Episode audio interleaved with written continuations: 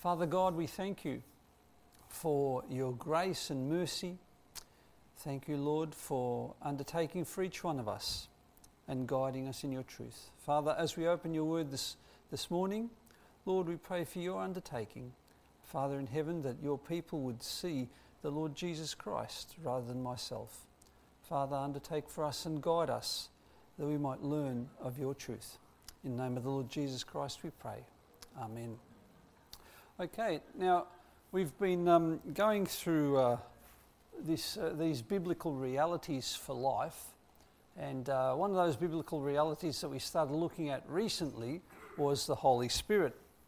And so a couple of weeks ago, uh, we looked at Ephesians 5:18, which says, "And be not drunk with wine, wherein is excess, but be filled with the Spirit."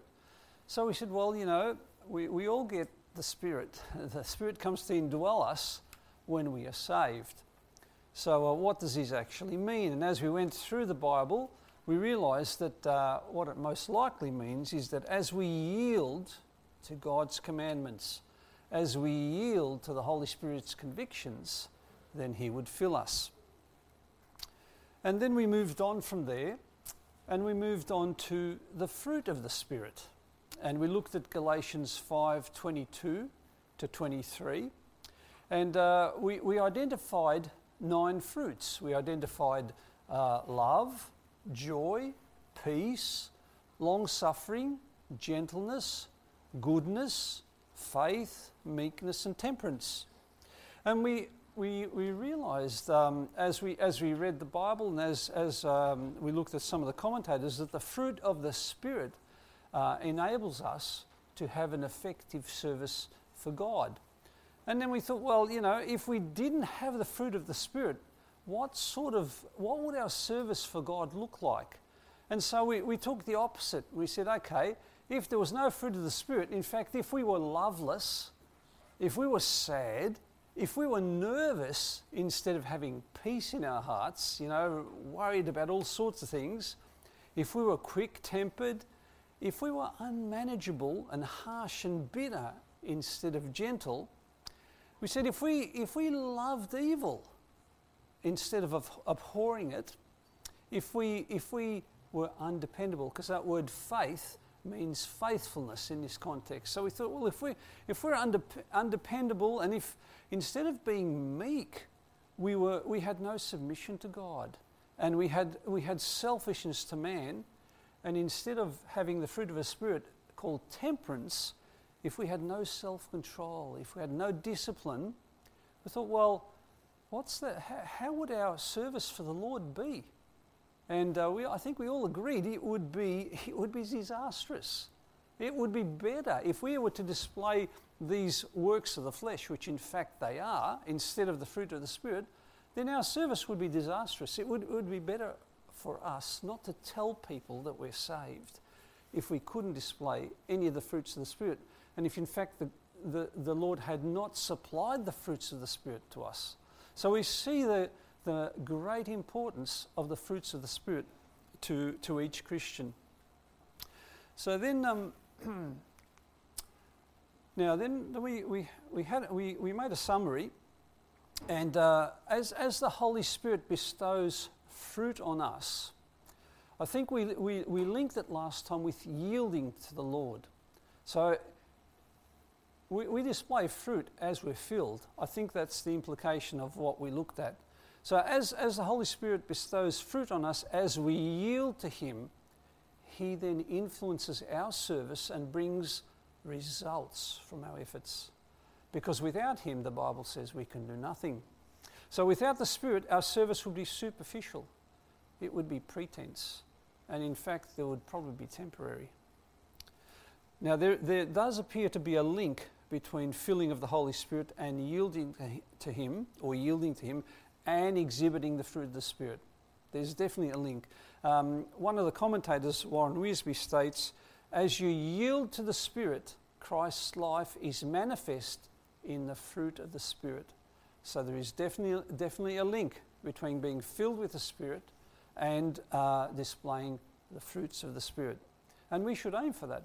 We should aim to yield our lives to Jesus so that in fact he, the, the, the Holy Spirit is able to use us and produce those fruits in each one of us. Now, one other thing that I thought would be good to have a look at. Now, but the fruit of the Spirit is. Is fruit singular or plural in this context? What do you think? Sorry? Plural. Okay. Why? Why?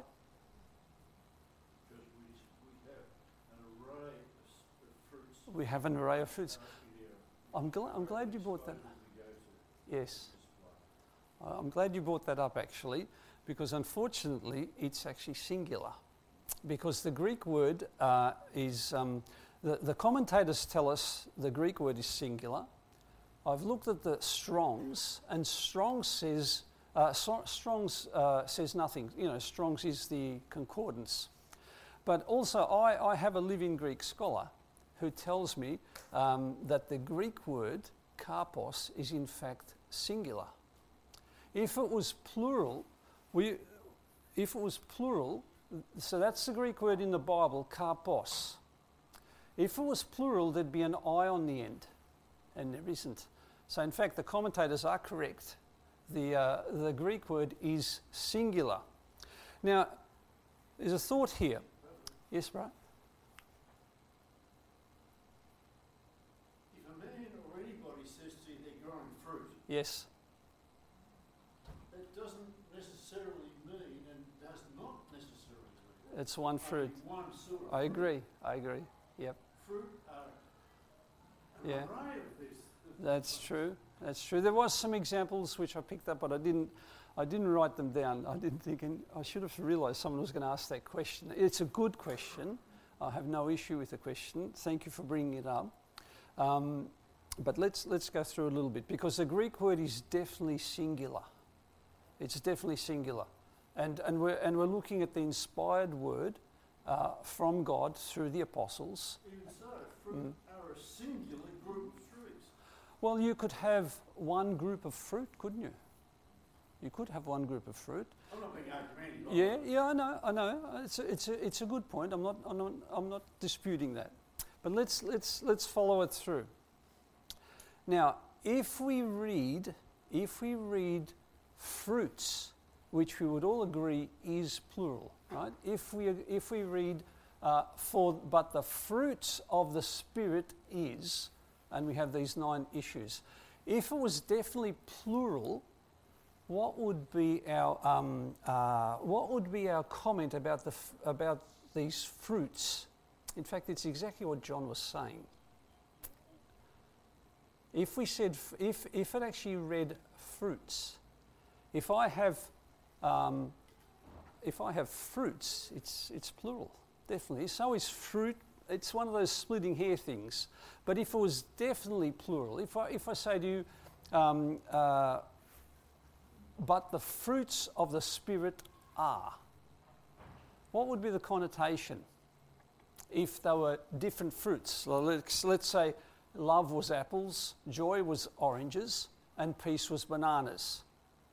So, what, what would be the connotation of the distribution of the fruits? Yes, sister. Well, if it said fruits, Yeah. it means that we could have only one, nine, six, whatever. But it, when it says fruits, means we should have all of them. Thank you. Thank you, sister. That's exactly the point. That's exactly the point um, uh, I'm trying to make. And in fact, the, the commentators are trying to make as well. The distribution would be, if it was plural, that we could, were- we could, only, we, we could only display one or two or three or four, not necessarily all nine. It's like if I have an apple or a banana, but I don't like pears. So it, it would be like that. Now, so a Christian, so the point then is if it was fruits, it would, i the connotation would be that the Christian may exhibit some, not necessarily all of the fruits. Would you agree, John? Yeah, okay. All right, so if we say, let's see.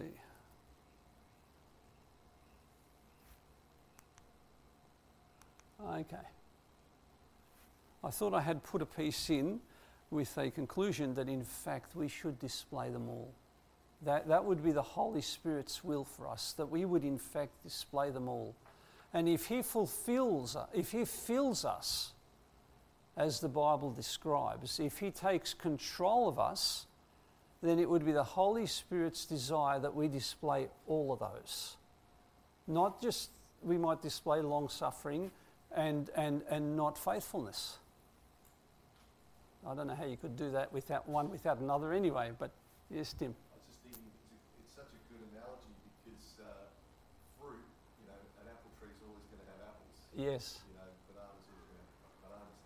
To your point, if we're filled with the Holy Spirit, sometimes we might read these nine fruits of the Spirit and think, I've got to manifest love. I've got to accept because we put on a facade.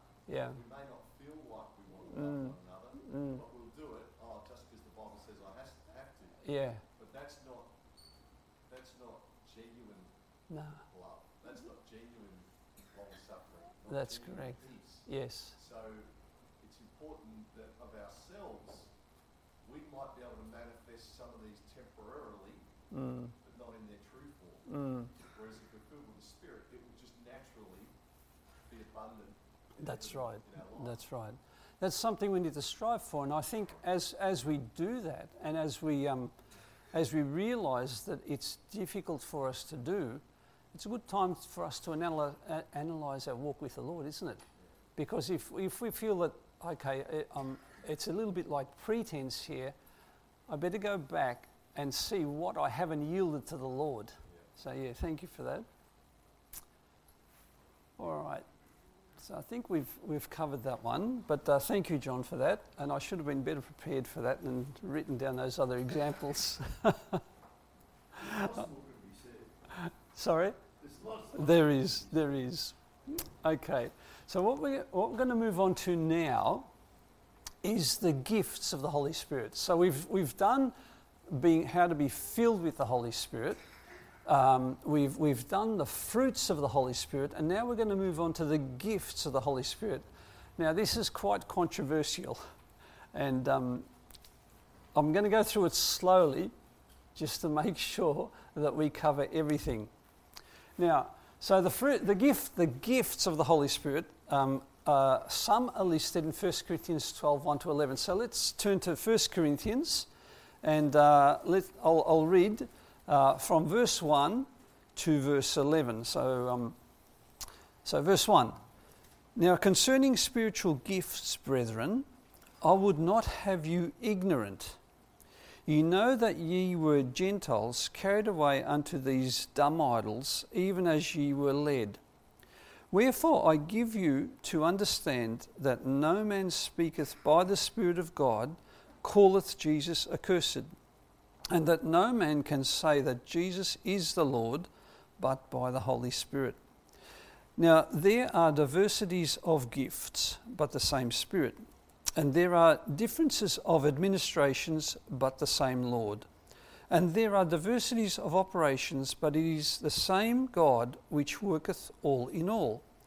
But the manifestation of the Spirit is given to every man to profit withal. For to one is given by the Spirit the word of wisdom, to another the word of knowledge by the same Spirit, to another faith by the same Spirit, to another gifts of healing by the same Spirit, to another the working of miracles, to another prophecy, to another discerning of spirits, to another divers kinds of tongues, to another the interpretation of tongues. But all these worketh that one and the self same Spirit, dividing to every man severally as he will. So we can see how controversial these things are in our days. Now, before we, before we look at, at these gifts, we, we need to understand the situation in Corinth. And not only for, for, for these, um, not only for the gifts that we agree uh, are for today, but uh, we need to know the situation in Corinth more so for the, the gifts that we're going to look at a little bit later. So, excuse me. I'll read to you um, something out of one of the commentators, which I thought was very good about the background in Corinth in the day. So, the situation in Corinth.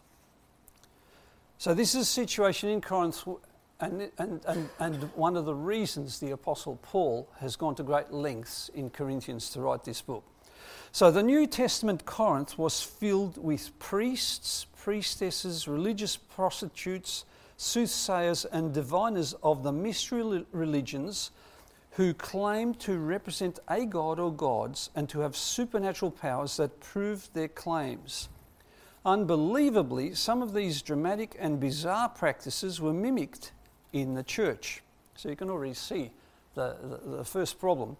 The Corinthian believers knew of the prophet Joel's prediction. So they weren't ignorant people.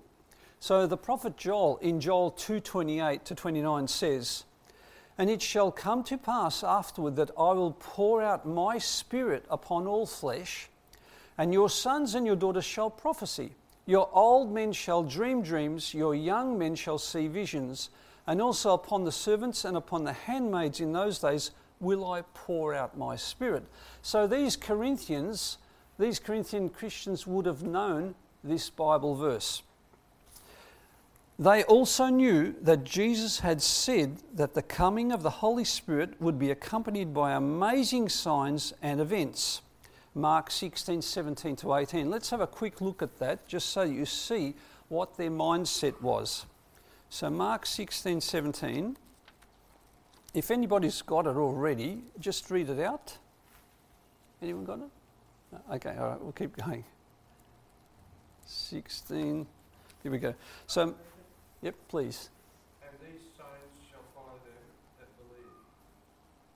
In my name they shall cast out devils, they shall speak with new tongues, they shall take up serpents, and if they drink any deadly thing, it shall not hurt them. They shall lay hands on the sick, and they shall recover. Mm, thank you, John. So you can see what they've already got in the back of their mind. There's going to be a lot of miracles.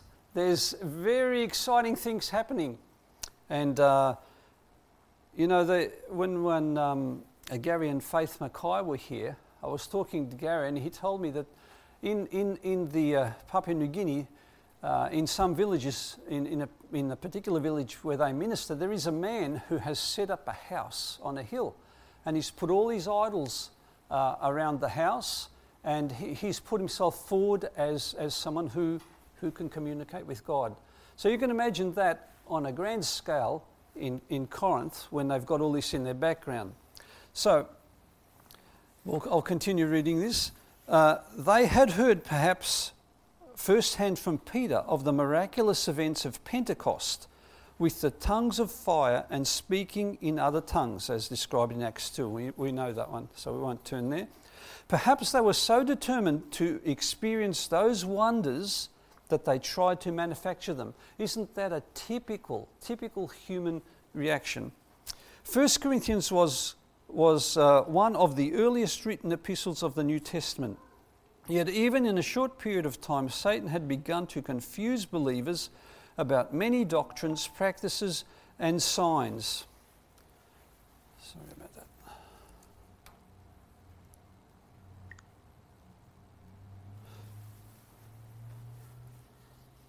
and signs.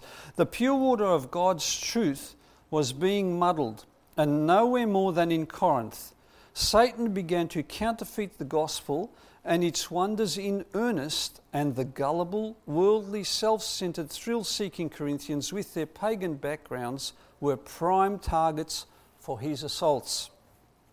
People do not counterfeit what is not, ava- what is not valuable.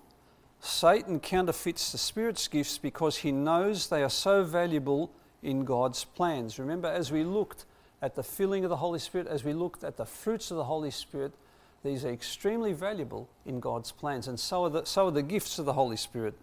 If Satan can get God's people to become confused about or abusive of these gifts, he can undermine and corrupt the worship and work of the church. Counterfeit gifts whether through false manifestations or through misguided and selfish use, poison God's spiritual organism and make it weak and ineffective. One of the chief evidences of the spiritual immaturity of the Corinthian Christians was lack of discernment. If an occult practice seemed to have supernatural effect, they assumed it was of God. If a priest or soothsayer performed a miracle, they assumed it was by God's power. Like many Christians today, they believe that if something works, it must be right and good. Some of the believers, however, re- realized that the confusion, division, and immoral practices that characterized many of the church members could not be of God. And so they asked Paul to tell them how to determine what was of the Holy Spirit and what was of some other spirit. And so, of course, we see this epistle and uh, various other epistles. So, the importance of the, of the spiritual gifts. So, we've seen how Satan can use the gifts to confuse the church, and we can see what's happened in the church over the last hundred or so years since these tongues have come in. And uh, the church is in- incredibly confused. There are, there are not many churches, unfortunately, like ours, where we consider um, that things like tongues and so forth are not for today. The, the, the church is very confused. And if you, if you look at, uh, if you go online at any time and Google um, uh, the laughing, re- laughing revival, or, go- or not that I'm saying you should, but I mean, it's, it's terrible what, what they're doing. All sorts of weird and, uh, and, and not wonderful things that they would do in the name of God. Of course, his message is God's message is, is being totally confused. So let's look now at the importance of the spiritual gifts. Now, if we go back to 1 Corinthians chapter 12 again, when Paul opens this chapter, he says, Now concerning spiritual gifts, brethren, I would not have you ignorant. So, as I read what the commentators say, they're suggesting it's, it's like saying, Now in the second place. So, as, as Paul was teaching the Corinthians, he's saying here, now in the second place, the first place being uh, 1 Corinthians 11, uh, 18, and, and, and 20 and thereabouts. If you want to have a quick look there, um, 1 Corinthians 11, this is in the first place. For first of all, when you come together in the church, I hear that there are divisions among you, and I partly believe it. Down to 20, when you come together, therefore, into one place, there is there is not to eat the Lord's Supper. It's like saying, you know, you, you shouldn't be eating the Lord's Supper the way you guys come together. That, that's what he's saying. And we know that after that, the Apostle Paul describes how we're to behave with the Lord's Supper. So that's, that's what he was saying in the first place. That was extremely important. Now he's saying, now in the second place, in the second place. So just as the Corinthians had been abusing the Lord's Supper, they had also been abusing the spiritual gifts. Paul wants to make sure the Corinthians have a clear and complete understanding of their spiritual gifts because they're so important. The spiritual gifts are the special equipment for ministry that the Holy Spirit gives in some measure to all believers. And we'll, we'll see some of that as we go through them one by one later. And these gifts are to be wholly under His control and used for God's glory. Paul was deeply concerned that those brethren have a proper understanding of the work of the Holy Spirit, especially into, in relation to these gifts that he has given uh, the church.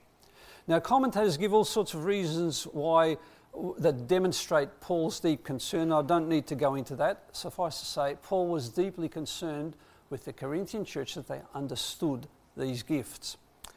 So, um, Paul uses this phrase elsewhere to introduce an exceptionally important subject. That's, that's why we realize, or the commentators realize, that this is exceptionally important. Now, Paul uses it here to encourage his readers to pay close attention to this cl- critical truth. Now, it's important today also because the church cannot function and cannot mature without properly and faithfully using the gifts God gives. His people, his people for ministry, they, they, they can't function properly without these gifts. We saw, as we looked at the, um, at the fruits of the Spirit, here we go, we saw that Christians can't function, indeed, without the fruits of the Spirit. Just as Christians cannot function this way, neither can the church function without the, um, without the gifts of the Spirit. So Satan will try to counterfeit the Spirit's gifts, and he will try to indu- induce believers to ignore them, to misunderstand them, to abuse them, and to pervert them. And of course, we've seen, uh, we've seen that. So Paul's teaching here is critical, but the purpose is to edify the body. Now I'm going to read another piece from the commentator because I think it's, uh, it's very succinct. So he says, All the gifts are given to the church to build up God's people into the image, um, into the image Christ its Lord, into, into Christ's image. In the book of Ephesians, Paul speaks of the specially gifted men who are given to the church for the equipping of the saints, for the work of the service of the ministry, for the building up of the body of Christ, until we all attain to the unity of the faith. And we see that in Ephesians chapter 4. to that end, that God would equip us, He, he also um, allows Christ to indwell each believer, and we've, we've seen that.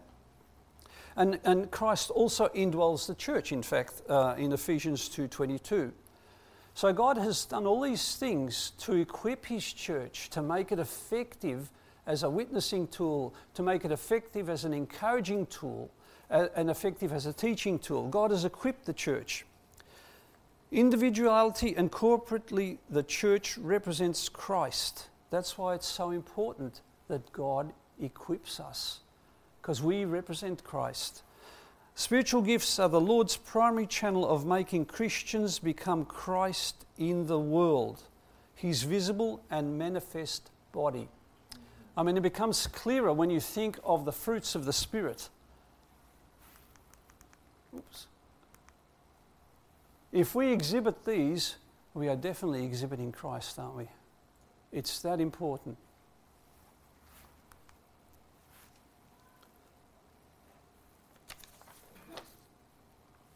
So, as we go through each gift, we'll see that the, that the spiritual gifts um, fulfill two major purposes. So, we've got the first, pur- the first gift, the first purpose is that the permanent gifts edify the church. And the temporary gifts are signs to confirm the Word of God. I will go through that slowly as we go through each one. So, God will continue to give the permanent gifts to believers for the duration of the church age, and these gifts are to be ministered by His people at all times in the life of the church. So, God expects us to use these gifts. So, what are they? Now, we read them, we read them before, and uh, as I was reading the commentators, I thought, now I need a, I need a, I need a succinct list so that, uh, you know, I, I've got a starting point. And I did. I did get a nice succinct list. Um, the permanent gifts include, now you'll only see there, the permanent gifts at the moment. I haven't, I haven't started on the temporary yet. So the permanent gifts are, are in these two categories uh, the speaking or the verbal gifts, wisdom, knowledge, prophecy, teaching, exhortations. And then the serving or non verbal gifts, leadership, helps, giving, mercy, faith, and discernment. And uh, you'll say, hang on a minute, there's more here than there are in 1 Corinthians. That's correct. Because we have, so the, yeah, the, that's what we've got in 1 Corinthians. Oh, okay, where did, where did the other ones come from? Well, they came from here. They come from Romans uh, chapter 12. And if you go to Romans tw- chapter 12, let's have a look at that. Romans 12. Uh, verse 6 to 8.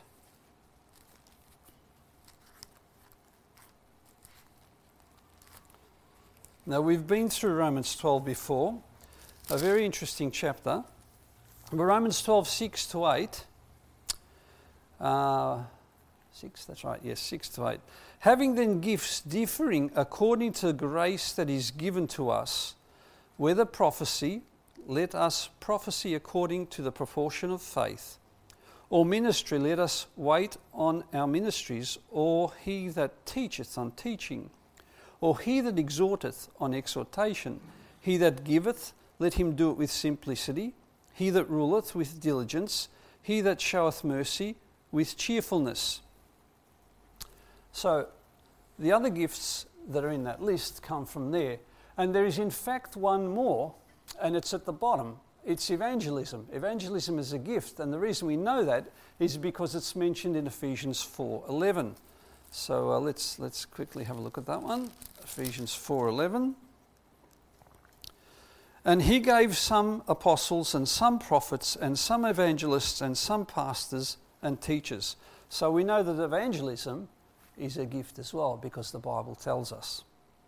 Now, just before I move on, it's interesting that um, uh, the uh, I've missed I missed the I've missed my little my little notes for myself, but um, Romans 12, as you rem- as you may remember, uh, if you sorry I've turned the page. If we go back to Romans 12, in Romans 12. Remember, we read Romans 12, I beseech you in verse 1 I beseech you, therefore, brethren, by the mercies of God, that ye present your bodies a living sacrifice, holy acceptable unto God, which is your reasonable service. Now, who, who can remember what did we say the Greek word for present could be? Who can remember? Starts with Y. Yield. Remember? We looked at that. It was quite a few weeks ago. Maybe it was before the break. But when you present your body to the Lord, which is a reasonable service, we have to, we have to give up some things. We have to yield our bodies to the Lord. And remember, we said when we get f- to be filled with the Spirit, we have to yield ourselves to the convictions of the Holy Spirit. So, isn't it interesting that under that context of yielding, we have uh, the, the, uh, the gifts of the Holy Spirit, that they, that they are manifest. Isn't that interesting? As a Christian yields to the, to the um, promptings and to the teaching of the Holy Spirit. Now, one other thing that I thought was interesting, I looked in the uh, Calvary Baptist Church doctrinal statement, and I didn't find the uh, permanent gifts listed at all. Um, I thought that was, a, that was interesting. Maybe, maybe we should consider that at some stage because we have the non permanent gifts listed. But anyway, that's, that's another matter.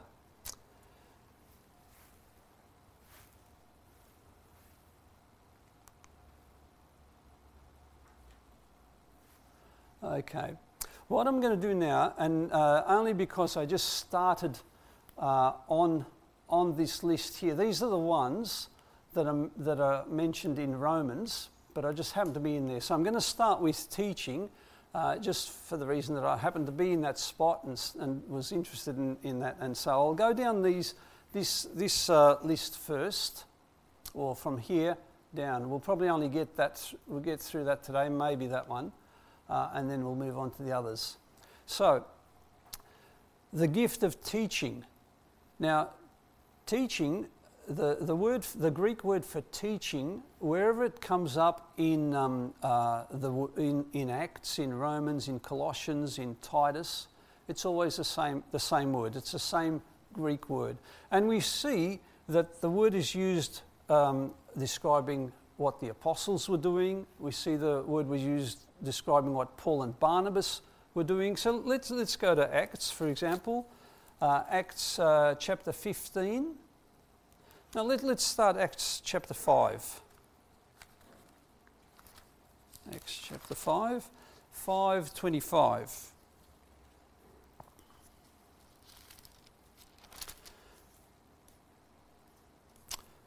Um, then came one and told them, saying, Now, this, the, the apostles had been thrown into jail. If you look at the previous verses, the apostles have been thrown into jail for preaching. Um, and this is the comment that uh, some, of the, some of the people in authority said. Then came one and told them, saying, Behold, the men whom you put in prison are standing in the temple and teaching the people. So the apostles were teaching. uh, Paul and Barnabas was teaching in uh, 15, in chapter 15, verse 35 in, in Acts. Um, in chapter 18, verse 11, Paul was teaching, and in fact, God had confirmed his teaching. It's a good one to look at. Uh, 18, let's look at 18, 11.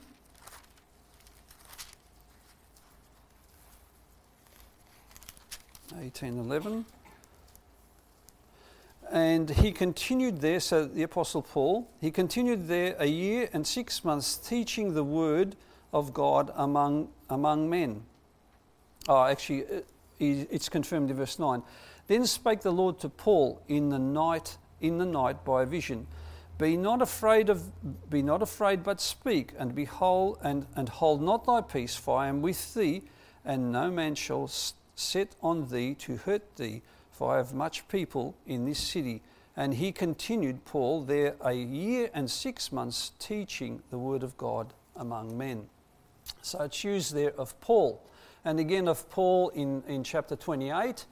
Then in, um, in Romans 12:7, which is what we read just before, the emphasis is a little bit different. Let's have a look at Romans, Romans chapter 12:7. Romans 12:7.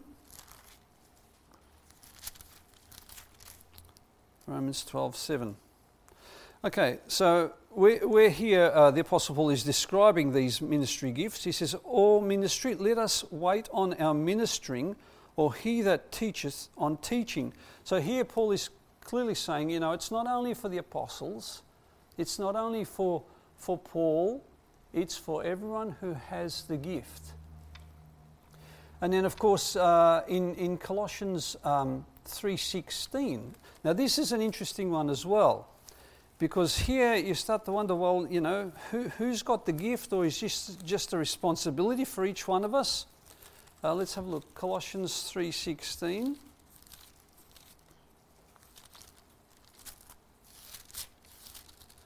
Colossians 3:16 Let the word of Christ dwell in you richly in all wisdom, teaching and admonishing one another in psalms and hymns and spiritual songs, singing with grace in your hearts to the Lord. It, the, the connotation almost seems to be that we should all be having some degree of a teaching gift to teach one another, to, to, to help one another out. It's the same word. It's the same Greek word as used of the apostles uh, and, and of Paul, teaching one another. Very interesting. What a responsibility teaching and admonishing one another in psalms and hymns and spiritual songs. Or maybe as we, as we admonish and as we sing together and encourage one another, we're teaching with our, with our lives. Anyway, but it's a very interesting one. So, teaching, the gift of teaching, many times mentioned in Acts. Then the second gift that um, I'll cover is, uh, is the, this oh, sorry, there is um, exhortations. Exhortations. Now, the Greek word for exhortations is um, paraclete, as, as the Holy Spirit, because the Holy Spirit comes alongside us. He's the paraclete, as we've seen before when we look at the, uh, the um, function of the Holy Spirit. So, when we exhort, we are paracleting we are coming alongside um, another Christian, to call to one side. And it's, uh, it's also translated as beseech or comfort, exhort. They're the most often times that that, that, word, that that word is used in those three instances. The paraclete. Now, this, is, this comes through in, uh, in many verses. It comes through in Acts again, Second Corinthians, um, let's have a look. Let's have a look again at uh, Acts 2:40. Acts 2:40. So back to Acts.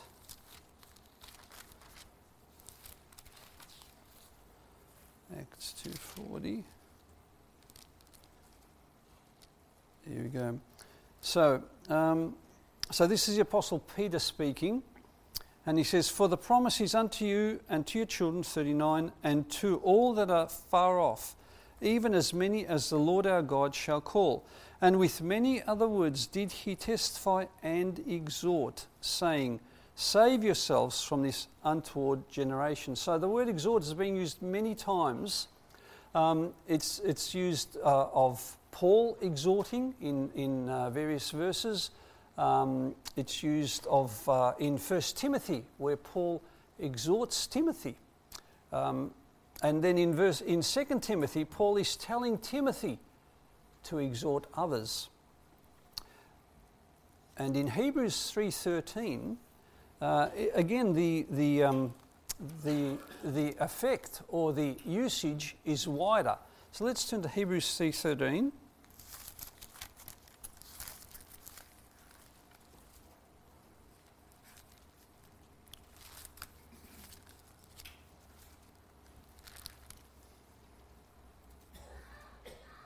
Okay.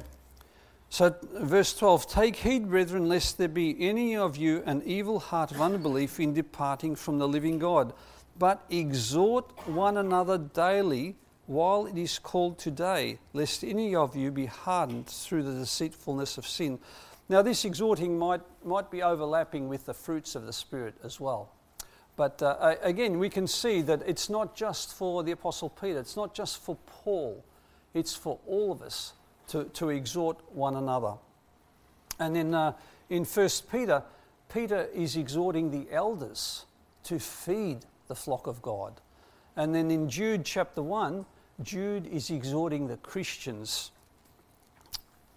And we might have a look at that. Um, that was a wonderful study by, by Adam when he did that. But let's have a quick look at Jude 1. You can almost miss it just before Revelation. Jude 1. Jude 1 3. Beloved, when I gave all diligence to write unto you of the common salvation, was, it was needful for me to write unto you and exhort you that you should be earn, that you should earnestly contend for the faith which was once delivered unto the saints. To exhort.